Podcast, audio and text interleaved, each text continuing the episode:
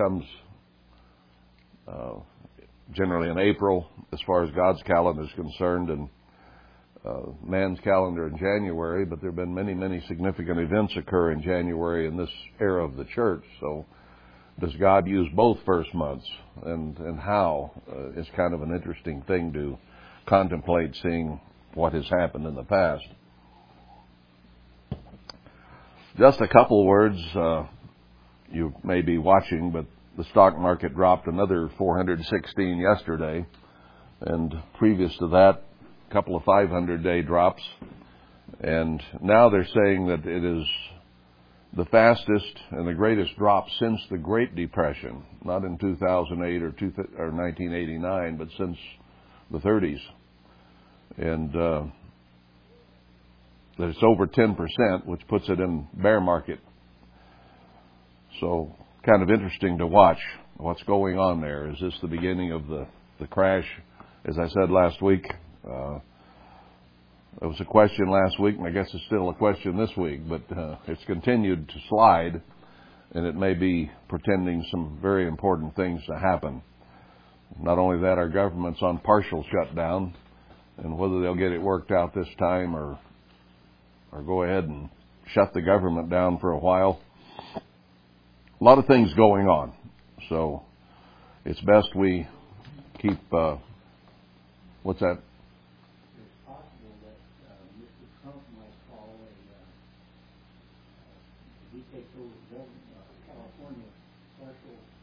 because of martial law. Yeah, he may do. Yeah, there's mixed thoughts about that. Now that the Democrats have the House, they may want to do it, and uh, he may do it. I think martial law is coming because it's clear in the scriptures that we're going to have civil war.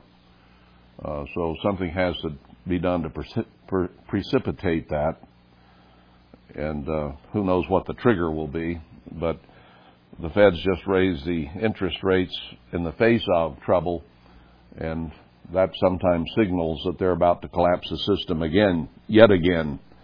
But this time, I firmly believe it's not going to recover. That it's it's going on down. If this, if this is the beginning of that, it may not be, but certainly it uh, behooves us to keep a close eye on everything that's going on.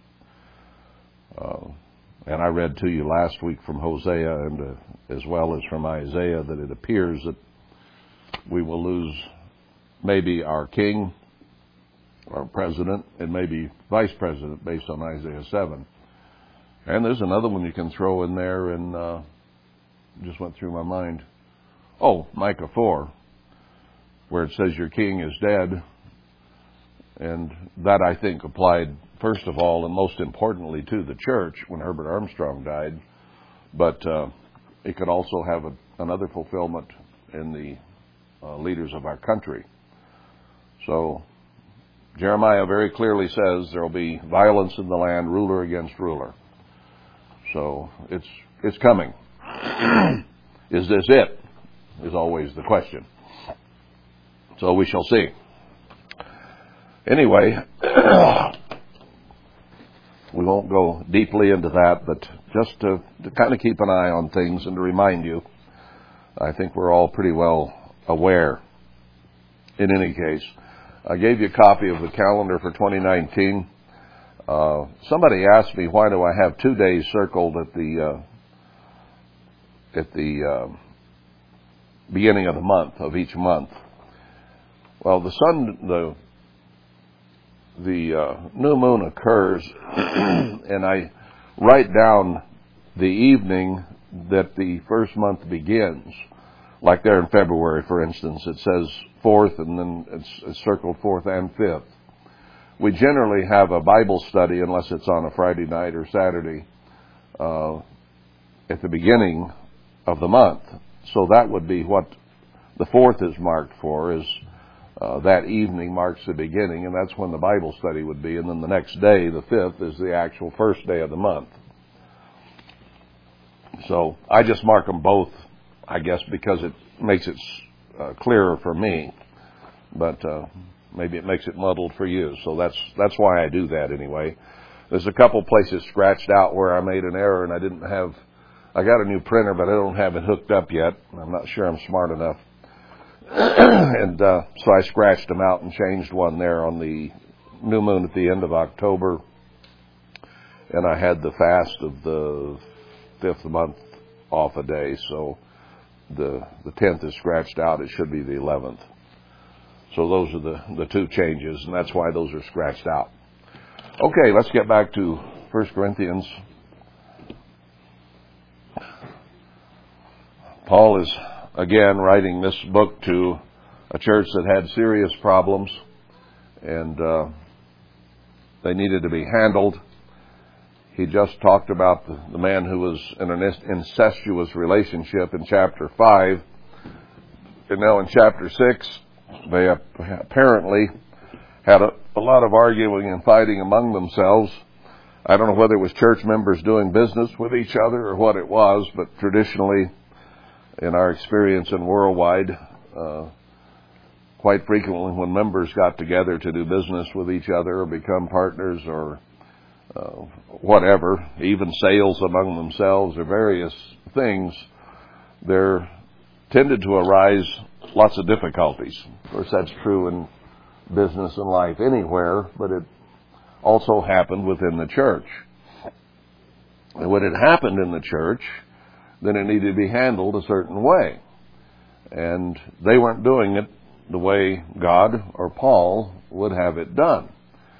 So Paul addresses that here in chapter 6 and, uh, and gets on them pretty heavily about what was happening.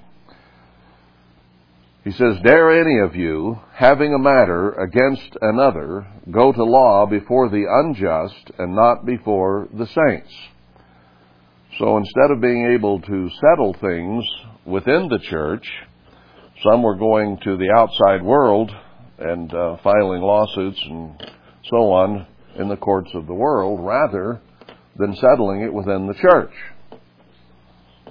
Interesting topic to be addressing right at the moment when we have had lawsuits uh, by people who consider themselves, I guess, still members of God's church.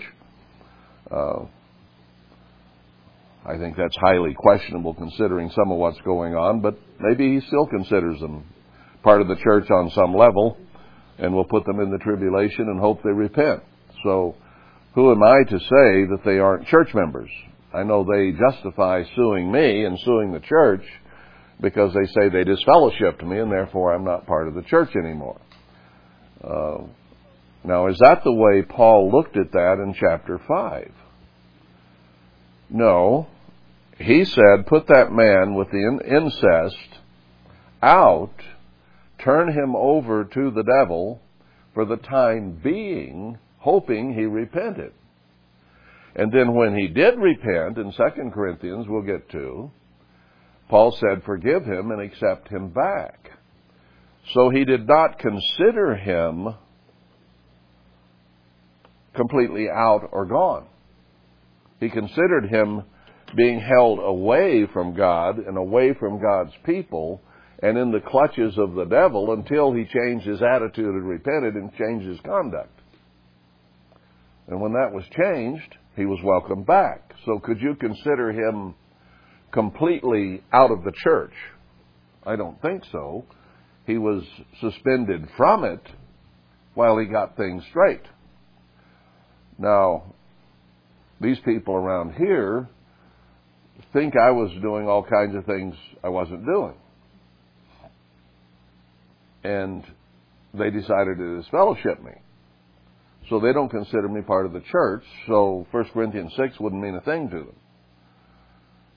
Now, can I take the same view to them that they have to me? That's a question. Let's read on. I think you could say here, how dare any of you? Or how do you dare to do this? Do you not know that the saints shall judge the world? We will. We will be with Christ, ruling the entire world and making judgments in every kind of case there is, whatever it might be. That'll be our job. So he's leading up to something here. We're the ones that are going to judge the world. Why are we going to the judges of the world to settle matters between ourselves or among ourselves? And if the world shall be judged by you, are you then unworthy to judge the smallest matters? I mean, if you're going to be ruling the whole world with Christ, you can't handle these little local things? Why did he say to them, I can't give you meat, I have to give you milk? Because you can't handle it. But here he's, he's trying to straighten them out on something that they were doing, obviously, and shouldn't have been doing. Know you not that we shall judge angels? Not just people who are living on the earth, but angels as well. Now, in the past, uh, people have looked at that particular phrase, and I perhaps it is a little bit difficult to understand exactly what Paul means by that. But they tried to go into the Greek and look it up and prove that that means that we'll manage angels, that we'll, since they'll be our servants, since we'll be God and they'll still be angels, that we will manage them. But if you look the Greek word up there, that's not what it says. Uh, it's, it's in the sense of judging, uh, of even condemning, is what the word means. And how would that be? I don't know. Unless there's some judgment ahead for fallen angels that God wants us in on at that point, having been under their influence all this time? Or does it mean that, well, there aren't disputes among the angels except those? So I don't know exactly what Paul means. Maybe he had little insight that we don't have and that which is not explained. But let's not miss the point in getting involved in worrying about Greek words. The point is, we'll be judging the world and we'll also be judging angels in whatever way that's meant. The point being, if that's what we're going to be doing, why can't we learn to settle things among ourselves? That's the whole point. If then you have judgments of things pertaining to this life, set them to judge who are least esteemed in the church. I speak to your shame. Who is least esteemed by the church?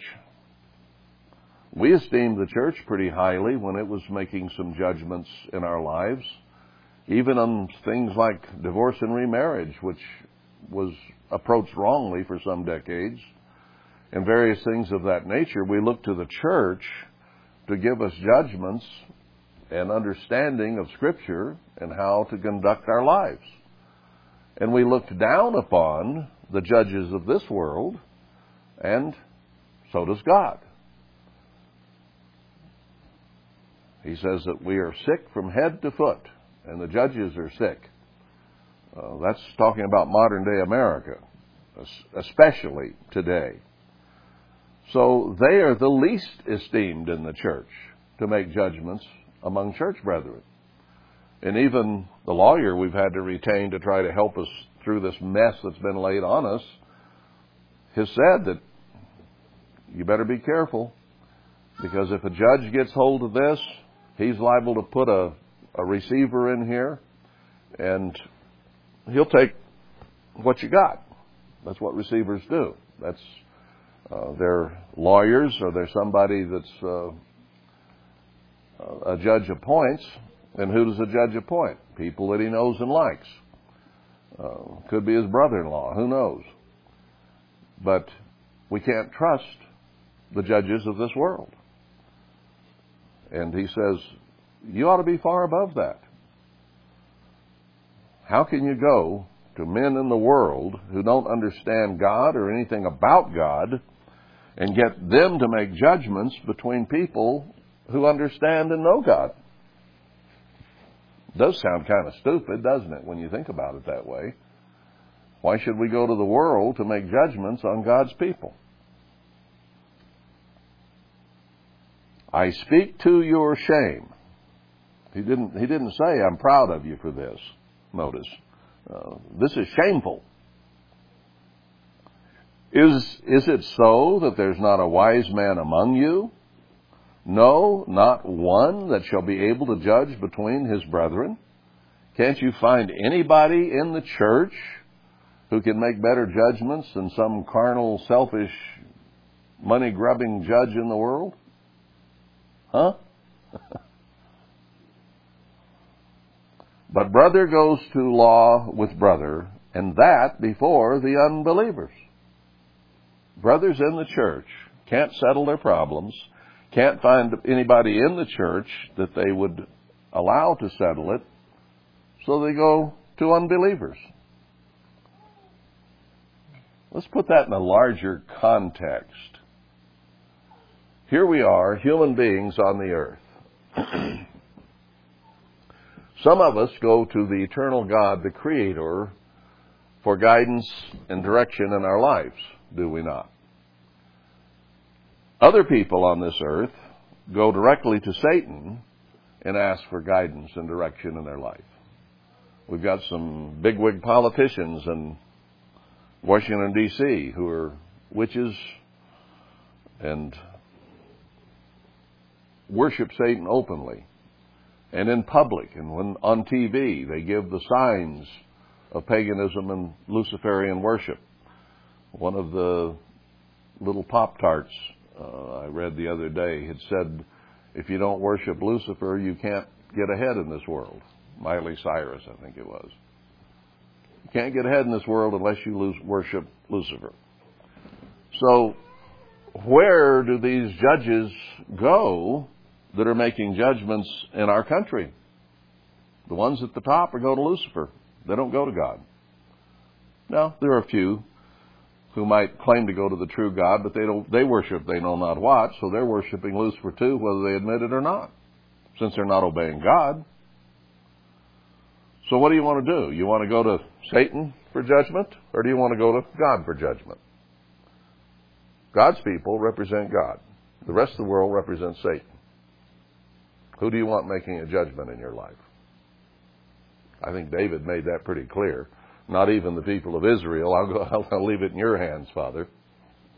That's where he wanted his judgment to come from. Now, that should be pretty well established by now. And this is Scripture. It's breathed by God. It is ordained of God. It is canonized by God. And therefore is part of His holy word. It's not just Paul's opinion. Uh, it's what God inspired him to write. So we're not to be going to the world uh, for their judgments in our lives. Let's go on then. Verse 7 Now therefore there is utterly a fault among you. So what they were doing was a fault. It was wrong. It was a mistake. Shouldn't have been being done. Because you go to law one with another. Then he asks the question if you're Christians, if you're following God, if you're following Christ's instructions, what should you do? Why do you not rather take wrong? Instead of going to the judges of this world, let someone wrong you. Let them do you wrong instead of fighting them. Is that what that says? Why do you not rather take wrong? Just take it. Why do you not rather suffer yourselves to be defrauded? He says, instead of going to the courts of the world, it's better to be defrauded and to allow them to defraud you. Is there any other take on that? Is that clear or is that written in Chinese? Well, it seems to me like it's fairly simply written and direct. Now, Paul did write some things hard to be understood, but I don't think this is one of them. This is pretty clear. No, you do wrong and defraud, and that your brethren. So whether they someone's defrauding you or you're defrauding them, the solution isn't to go to the world, the solution is to go to God. Now we can read this today and we can go back and I could tie it together with some things Christ said about going the extra mile and allowing yourself to be misused and abused and taking it patiently. Matthew 5, 6, and 7 has some of that. We can go back to that, and Paul is presenting the same thing that Christ said here, isn't he? Now,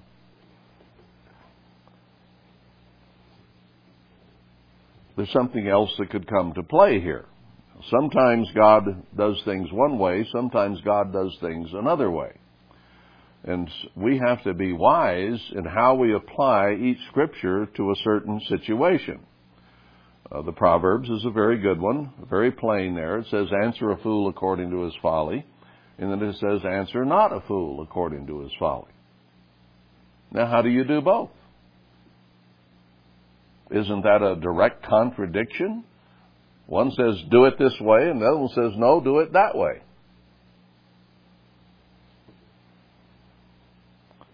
So the obvious answer to that is you have to determine what kind of fool you're dealing with. Some fools you answer, some fools you don't answer. So it requires us to come to have the wisdom and understanding and knowledge of God to be able to perceive what kind of fool we're dealing with and answer accordingly. Sometimes yes, sometimes no. Now, when Christ died, Isaiah 53 makes it very, very clear that he answered not a word. He took what was being laid on him, the stripes, the abuse, crown of thorns, watching his clothes being auctioned off, and death in pure ignominy on the stake. Didn't say a word. He allowed himself to be defrauded. Now, there's two ways of looking at that. He didn't deserve what was happening, and yet on the other hand, he did. How did he deserve what they did to him? Because on his back, at that moment, were your sins and mine. And therefore, he was filthy. Not from his sin, but from ours. And therefore, because of our sins, he deserved what happened. I'm not laying any blame on him in saying that. The blame is ours because we needed saved from our sins. Now, from a personal perspective, and the way we've always looked at that, I think is correct, that he didn't deserve anything that happened. He was the Lamb of God and innocent personally. So, from a personal standpoint, he didn't deserve what happened. But in a larger sense, because of our sins, he certainly did, because they were on his head. Well, the Bible makes that clear in places that the sin will be on your head or it'll be on somebody else's head, depending on what's done. In this case, our sins were laid on his head. He had to answer for our sins in death so that we wouldn't have to die eternally. Now, when it came to running the money changers out of the temple, he didn't hesitate. Uh, he just ran them out. He didn't actually go to the courts of the world, did he? In that case, he just took a whip and ran them off. So, what's he going to do here? I think he tells us in some scriptures what he is going to do. In other words, if somebody wrongs me personally, do I take them to court? No. What if they are trying to take away land that God gave the church? Equivalent in some respects to the temple itself. This is something that I believe God gave us. It's His. And He's told us He's going to defend it. Now, He hasn't yet, but He tells us He's going to when the time is right. And I believe in that. I believe that He will. So, is it my job to get out a cat of nine tails or a gun or something and go run them off now. I don't think so. And they've already taken us to law. Then the question is do we allow ourselves to be defrauded and them to take away some of what is ours, such as wells and roads and various things, some of the land? I think this needs some serious thought and some fasting and prayer, is what I think this needs. To see how what Paul is saying here applies to the current situation and what ought to be done or how we ought to react. Uh, because what he's essentially saying here is that when matters come up within the church, you should be defrauded and allow yourself to be cheated before you would go to an unjust judge of the world. That's what he tells us to do. Very clear. So, how much do we fight? And how much do we put it in His hands and say, You take care of it? Wisdom in all these things and knowing which Scripture applies where is difficult, and that's why we need God's input, His guidance, and some fasting and prayer to know how to handle such issues when they do come because I can read one scripture one day and, it, and it'll seem like, well, you ought to do this. I read this one today and it seems like, well, maybe I ought to do that. Because, and they're not contradictory, but it depends upon, to one degree or another, the circumstances. Christ could have gotten an injunction against those money changers and said, you know, according to law, they're not supposed to be in here, and I want you rulers to make this decision. Whether the rulers of Rome or the rulers of the Sanhedrin, one of the two, I want you to make the judgment. But he didn't do that. He made a judgment in that case because it was God's temple, and he took care of it. But we are not allowed to do that under the present circumstances because somebody would go to jail. Uh, and that God doesn't want us to go to jail for something like that because it wouldn't solve it anyway. You'd, you'd, if you did it, you'd be in jail and they'd get what they wanted anyhow. So what would that accomplish? Anyway, you do wrong and defraud, and that your own brethren, those who have been called by God. So then he goes on and explains it and talks about it some more, uh, that being what's on the table here. Know you not that the unrighteous shall not inherit the kingdom of God? Then he gives a category of a lot of different kinds of sin, but he says that right here in context, in conjunction with what he has just talked about, and saying that if they're defrauding one another, fraud is a sin. Fraud is doing something against your brother that is stealing something, or deceiving in some way or lying to, and therefore breaking the Ten Commandments. So he, he goes on to say it's not just this one thing I'm talking about. We're talking about the kingdom of God here. And what you are doing to each other within the church at Corinth will keep you out of the kingdom of God. That's literally what he's saying. So this is a serious matter.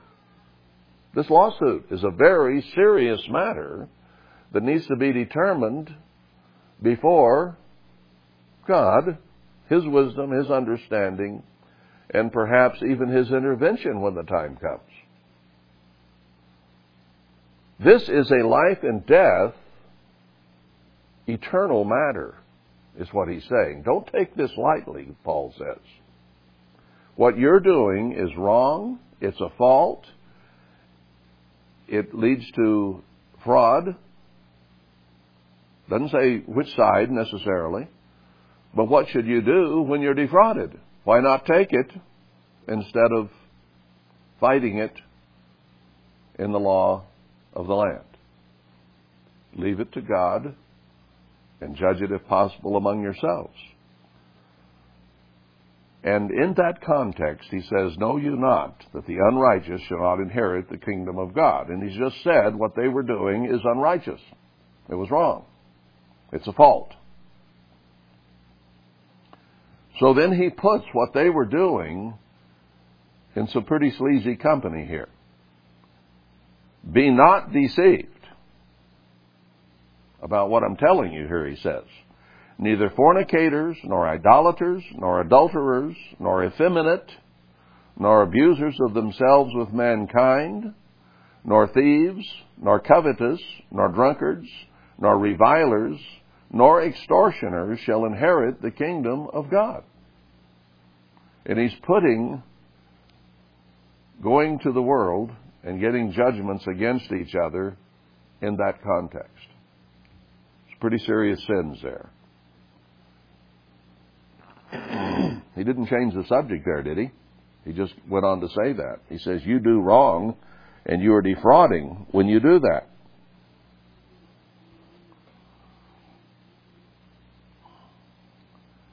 And such were some of you. But you were washed, but you were sanctified, but you were justified in the name of the eternal Jesus or Emmanuel and by the Spirit of our God. So he says, you were doing these, you were doing these, now you're having fights among yourselves, which is selfishness and the works of the flesh.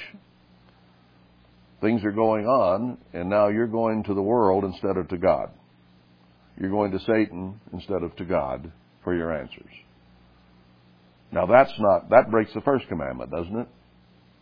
To put God first in everything in our lives. So if we go to Satan's uh, authorities, and that's what they are, then we're going to him instead of to God. And he places that first commandment above all other commandments of putting God first and looking to him for our answers and answers among his people as opposed to those who are worshiping the devil whether they know it or not. So he puts all these sins together with what they were doing. So this is a pretty serious issue. You're, you're washed. You're cleaned. Uh, you shouldn't be doing this. Then he says, All things are lawful to me, but all things are not expedient. All things are lawful for me, but I will not be brought under the power of any. So we do have some options on some things. And even though something might be legal in some cases, it isn't an expedient or a wise or a good thing to do. Now, he's going to give us a really good example of that in just a few verses here in chapter 7 in regards to marriage and whether people should marry under circumstances where things are getting rough. We'll get to that in a bit but I'll bring it up now because uh, there were some things there that he was saying might be legal but not expedient in chapter 7. So he's kind of introducing this up here. Uh, it might not be against the law to go to a judge of the world. I don't remember anything in the Old Testament that says thou shalt not do that. Anybody think of anything? That's the Old Testament. That's the New Testament. Um, and it can't contradict with what he's saying here. That's one of those other scriptures you can read, and then you got to make wise decisions. But I'm saying, is there a law? Romans 13 is not a law, but let's look at it just a moment. Let every soul be subject to the higher powers, for there's no power but of God. The powers that be are ordained of God. Wherefore, therefore, whosoever resists the power resists the ordinance of God, and they that resist shall receive to themselves damnation. And rulers not a terror to good works, but to the evil. Uh, shall you be afraid of the powers? Uh, yeah, because they can put you in jail or kill you. Uh, so, generally, God allows those things, and through through society, for the most part, it is general or in general that the laws and those who keep them and uh, so on are doing it for your good. Uh, I think it's for our good that they don't let us drive 100 miles an hour drunk. I think that would be uh, a bad thing for us. But understand this God says in Daniel that He puts over the nations the basest of men. And He has ordained evil people to rule on the earth. Do we understand that? Satan is the present evil ruler of this world, ordained of God to do so. God put Satan in charge down here for a short time. And then he is going to be removed from that. So not only does he put, God put evil men over the nations, he's put an evil being, an evil demon, Satan, over the earth. Now, do you follow Satan's laws? No, you follow God's laws. We are to obey God rather than men. If there's any conflict ever, you obey God rather than men. You always put that ahead of what men say. So he's saying in general here, they have rules, they have ordinances, you keep them. But at the same time, uh, you're not supposed to break God's laws. It goes on down in verse 9 and, and starts naming them. And you're to love your neighbor as yourself. Taking them to court is not loving them uh, in the way that he means here. And that we should wake up. So he says, yeah, generally obey the rules that the mankind puts out there. But if there's any conflict with God, then you do it God's way. so, he's telling him in 1 Corinthians 6 to do it God's way. Put God's judgment and his people ahead of the rulers of this world who will make unjust judgments. So he's not telling us in Romans 13 that we're to put uh, the courts or the laws of this world ahead of God. We're not. That's very clear. We obey God rather than man. If there's any question, you do God's way. And he's saying there in 1 Corinthians 6 that going to court against each other is not God's way. That it's a fault, that it's wrong.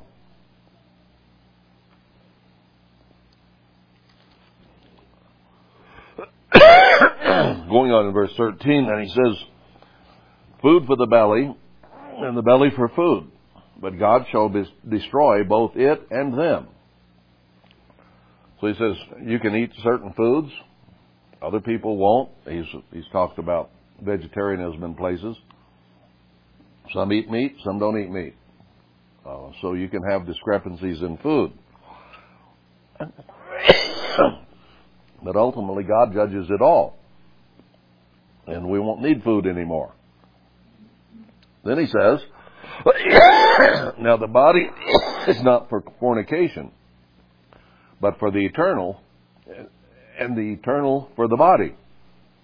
Our bodies are dedicated to God, not for fornication with others.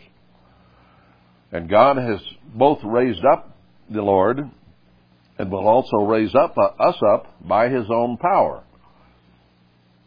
What he's pointing out there then is that God is in charge over all and food will at some time not matter. And the only thing that will matter is whether you get resurrected. God can bring us up. So he says, look to God first. Look to God's people first. Don't look to the world and the rulers of this world. Yeah, 1 Corinthians 13, I mean Romans 13, he says, stay in line with them as best you can. But if there's a difference, put God first. And he's clearly showing there's a difference in 1 Corinthians 6, and we have to put God and his judgment and the judgment of his people ahead of the world.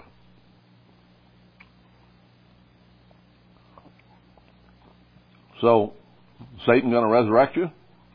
Are the judges of this world, or the rulers of this world going to resurrect you? No, only God. So we put him first. Know you not that your bodies are the members of Christ?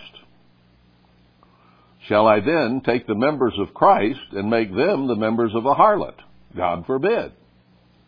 See, we are pledged to God. We are pledged to Christ to become His bride. Now, if we go out and fornicate, then we are taking that which is holy in God's eyes, that which is uh, to become the bride of Christ, and sharing it with others. Now, he got all over ancient Israel about that, didn't he? And eventually divorced Israel because of that. So we're not to do that. What? Now, know ye not that he which is joined to an harlot is one body, for two, says he, shall be one flesh. So there's a connection made there that God says is an illegal connection. It should not be done. We belong to Christ. And if we have done those things, then we have to repent of them and not do them anymore. So, this is in the same context what he's been talking before.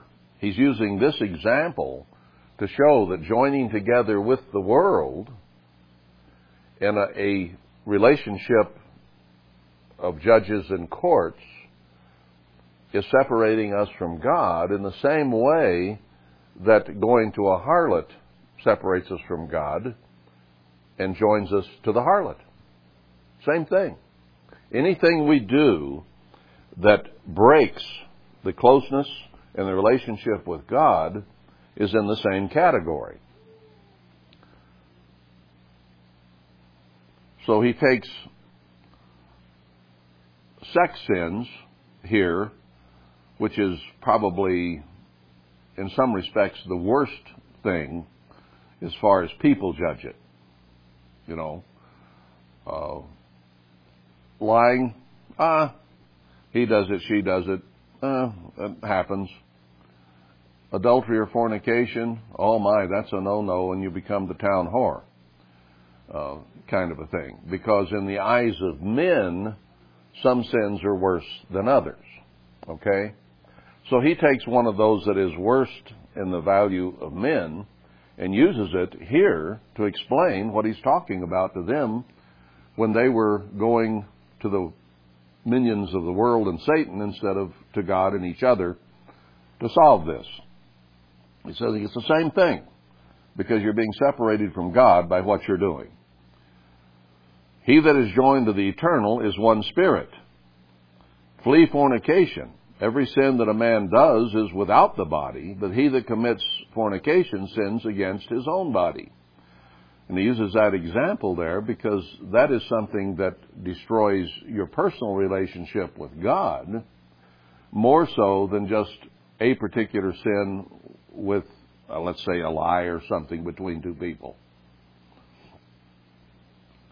What? Know you not that your body is the temple of the Holy Spirit which is in you, which you have of God, and you are not your own? God's dwelling in us, and if we give ourselves in fornication to other human beings, we are defiling that relationship with God. Now, in the Old Testament, it wasn't just, it wasn't physical fornication or adultery that Israel was committing with the other nations. It was alliances between Israel and their governments. And God called that adultery. Instead of looking to Him to lead them and be their king, their ruler, their judge, they went to others. Instead of worshiping Him with their heart, they doted upon the Assyrians. And there may have been physical adultery and fornication, but it was the spiritual adultery and fornication that's what really led to the divorce. Breaking the covenant that they had made with him in any way, politically, religiously, uh, physically, was wrong. And the same is true for us. we have to keep all the elements of the covenant that we made with God at baptism. For you are bought with a price, Christ's blood being that price. Therefore glorify God in your body and in your spirit, which are God's. The physical and the spiritual, uh, we both have to honor God in and glorify God in. So fornication politically with the world, court-wise with the world, whatever with the world, and physical, actual sexual uh, fornication and adultery are all included here in the same package in this one chapter. Now we have time to get into chapter 7. Another issue that they had, uh, he says, Now concerning the things whereof you wrote to me, it is good for a man not to touch a woman. Now, it isn't totally clear here uh, who had asked, well, it's clear that they had asked a question that they had written to him. So they did look to him for an answer here instead of going to the world in this particular case. Uh, I don't think Paul would have said it is good for a man not to touch a woman. Uh, maybe some of these people in this uh, congregation, uh, which was a very loose congregation sexually to start with, had decided, well, it's better just not to touch, just stay away.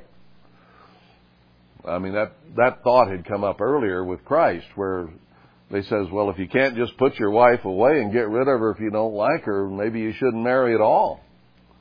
Because they told Christ in that case, maybe it's just better to stay away from them. Don't even touch one if you can't put her away. Don't ever get married in the first place. And he says, well, some can contain and some can't. So uh, you're on your own. So somebody here had said it is good for a man not to touch a woman. I, I doubt it was Paul. Uh, he may have been uh, reminding them what they had written to him when he said it is good for a man not to touch a woman. This is what this is what you wrote to me. So then he's going to answer what they wrote. So he says, Nevertheless, to avoid fornication, let every man have his own wife, and let every man, woman have her own husband. Now, he is going to clarify this a little later on when he talks about the present distress, and he felt that the end of the age was upon them, and therefore these were things to consider at the end of the age when there is going to be great pressure and great stress and so on. So he says, has an opening statement. Let every man have his own wife and let every woman have her own husband in order to avoid fornication. So he's not saying you shouldn't touch. He's saying you should avoid fornication by getting married. Let the husband render to the wife due benevolence, and likewise also the wife unto the husband, that they are to give to each other in a physical relationship. That's what this is talking about. The wife has not power of her own body, but the husband. It's there for him to use as he needs and wants. Uh, but the husband, and likewise also the husband has not power of his own body, but the wife, for her to use as she wants and desires. So they were not to withhold sex. That's what a lot of people in marriages do, you know. Uh, they have an argument. Okay, none for you. You're sleeping on the couch or whatever. Uh, so they use it as a weapon. And Paul says it's not to be used as a weapon, that you're supposed to make yourself available for the wants and needs of your husband or your wife. Either way, not a weapon. If you're going to fight, you don't use that. That is totally unfair and it is against God's way, it is against God's law. Now, maybe out of the mood because of a fight's one thing, but uh, but you don't use it and say, uh, you're not having that until you do this. you know, uh, it's not a bargaining chip because you're married and you don't have control over your body, your mate does. It's theirs for their use. Uh,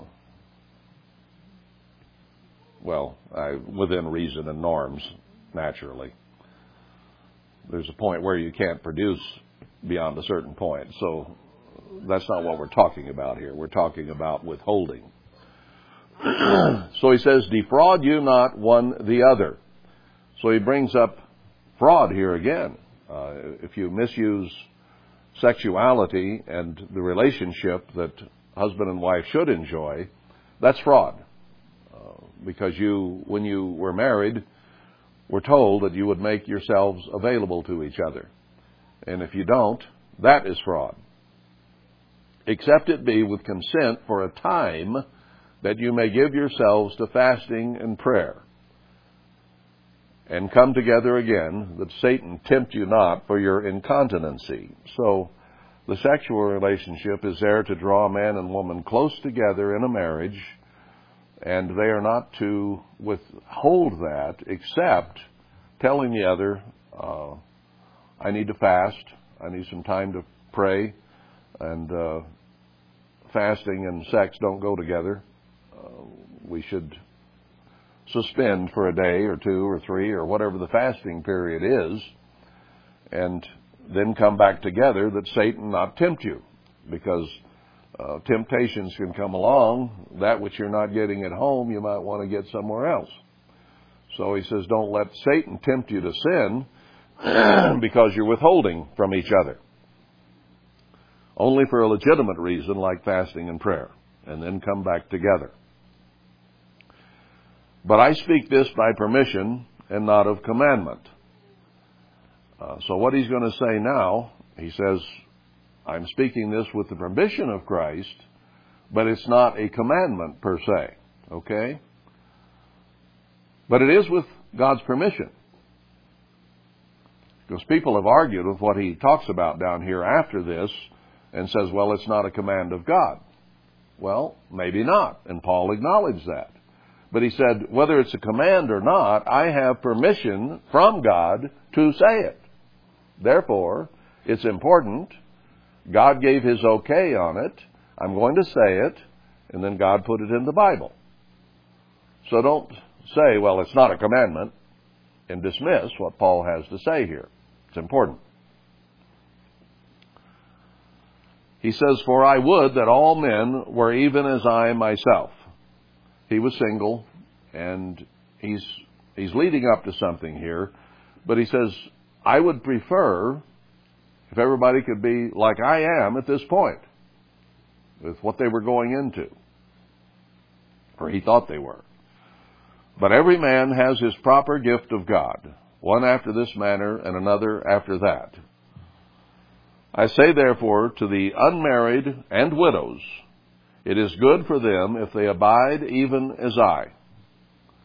Uh, single would be better, he says, under the present circumstances that it appears we're going into. But if they cannot contain, let them marry, for it is better to marry than to burn. Oh, he says it would be better if you remained single under the circumstances that are coming than to marry. On the other hand, if it would lead to fornication or adultery, it's better to marry than to burn up with passion and so on and be able to, unable to handle that. So he says that isn't the best way, but he says if you can't handle it, then uh, go ahead.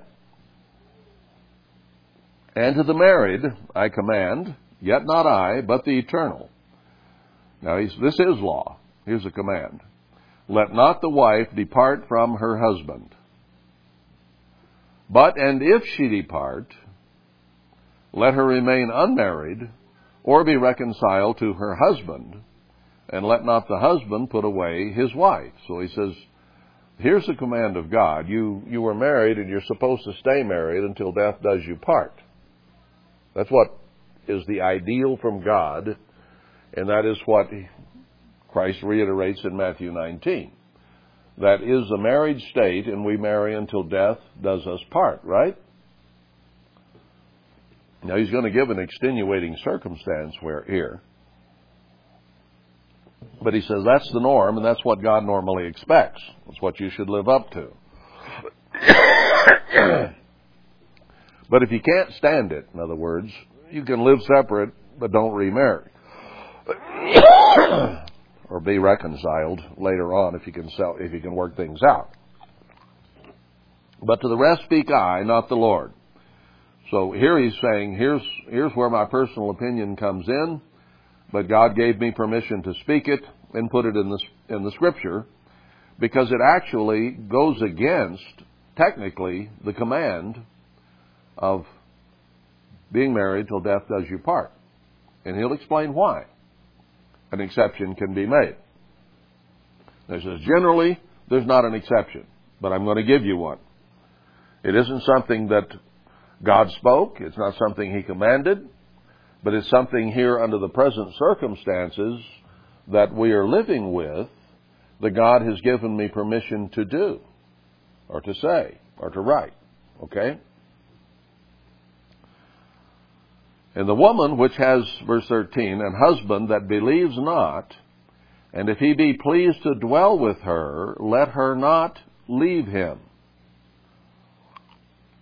Now, he tells us a little later on not to marry outside God's congregation. We all know that. This is talking about someone who is already married and uh, has a mate that doesn't believe. And if they, or if, if that mate is pleased to dwell with you, you are not to leave them or divorce them because God called you and God didn't call the mate. He'll explain here in just a moment. If they be pleased to dwell with them, don't leave. Verse 14, for the unbelieving husband is sanctified by the wife, and the unbelieving wife is sanctified by the husband. Else were your children unclean, but now are they holy. In other words, because of one member's adherence to God, uh, if they have a mate, male or female, that is not a believer, God protects blesses, sanctifies, or sets aside for protection and help their children because of the belief of the one. Now, if you're both unbelievers, God doesn't sanctify your kids at all. They're just time and chance. But if there's one believer in the couple, then God sets aside or sanctifies or protects those children because of the believer. So he's giving instruction here to people who are in the church whose mate has not been called.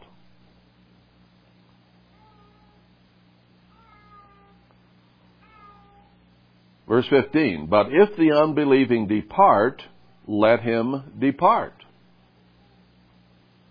Well, you probably couldn't stop them in the first place if they're determined to depart. But he's saying here, if they decide they don't want to live with you. Let them depart. And here's the part that was uh, given. He was per, given permission to make an exception here. A brother or a sister, either way, is not under bondage to such cases. What is bondage? Bondage means bound a brother or sister is not bound in such cases, but God has called us to peace. So if you have, let's say, a woman in the church who has an unbelieving husband, and he won't allow her to serve God in peace, but is always badgering her and going against her and trying to get her to do things that are ungodly, keep Christmas, uh, eat pork, you name it, and will not let her in peace obey God, then they can separate and she's not bound to him till death. Why would God make an exception here? Because only God can do the calling. He's the only one. No man can come except the Spirit of the Father draw him. So, God could have chosen to call both, as he sometimes has. At times, he only calls one, and he doesn't call the other. Well, that's on him. right? It's not on the believer who has an unbelieving mate. Now, if you go marry somebody outside the church, that's on you. It isn't on God. Because He told you not to do that. But if He calls one and not the other, that's on Him. So if He calls a man, doesn't call the wife, and she gives him trouble all the time over his belief in God and trying to serve God, it says he can leave her. And he is not bound to her under those circumstances. Because it is God who made that division. It is God who made that separation of calling one and not the other. So that's why God gave Paul permission to say this, is because this hadn't been faced before. This was a new development in the New Testament. In the Old Testament, you could put your wife away for any reason. Didn't like the way she combed her hair this morning. Didn't matter. You could put her away. Exodus 24. Very clear.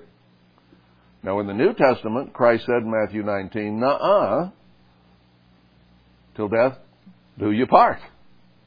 Well, let's go back there. I, I can't quite quote it. Matthew 19.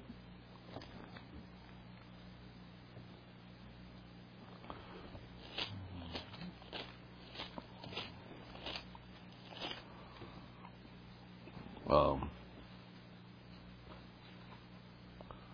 the Pharisees came tempting Christ in verse 3 Is it lawful for man to put away his wife for any and every reason? And he answered and said to them, Have you not read that he which made them at the beginning made them male and female?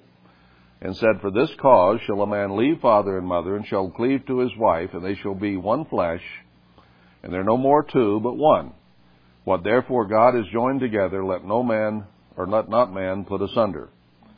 And then he said, Well, why did Moses allow them to divorce? And he told them, Because of the hardness of their hearts. But if you put your way, wife away, except it be for fornication or adultery or sex sins, is what that is. It's not uh, premarital sex. And shall marry another commits adultery and whosoever marries her which is put away does commit adultery. Herbert Armstrong had trouble with that, and he says that that adultery was not grounds for divorce.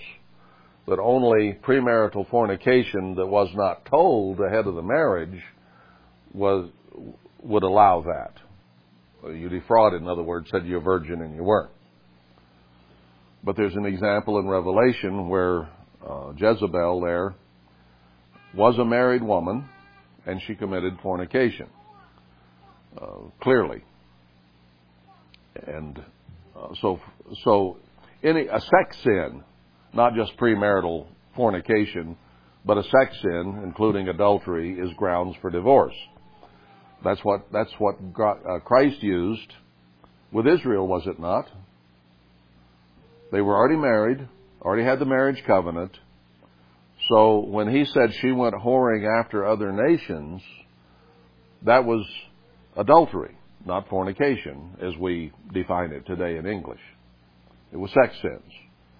Or he attributed it as sex sins. Whether they were physically doing it or politically doing it doesn't matter, but it was concourse or intercourse with other nations that was illegal based on their covenant with him.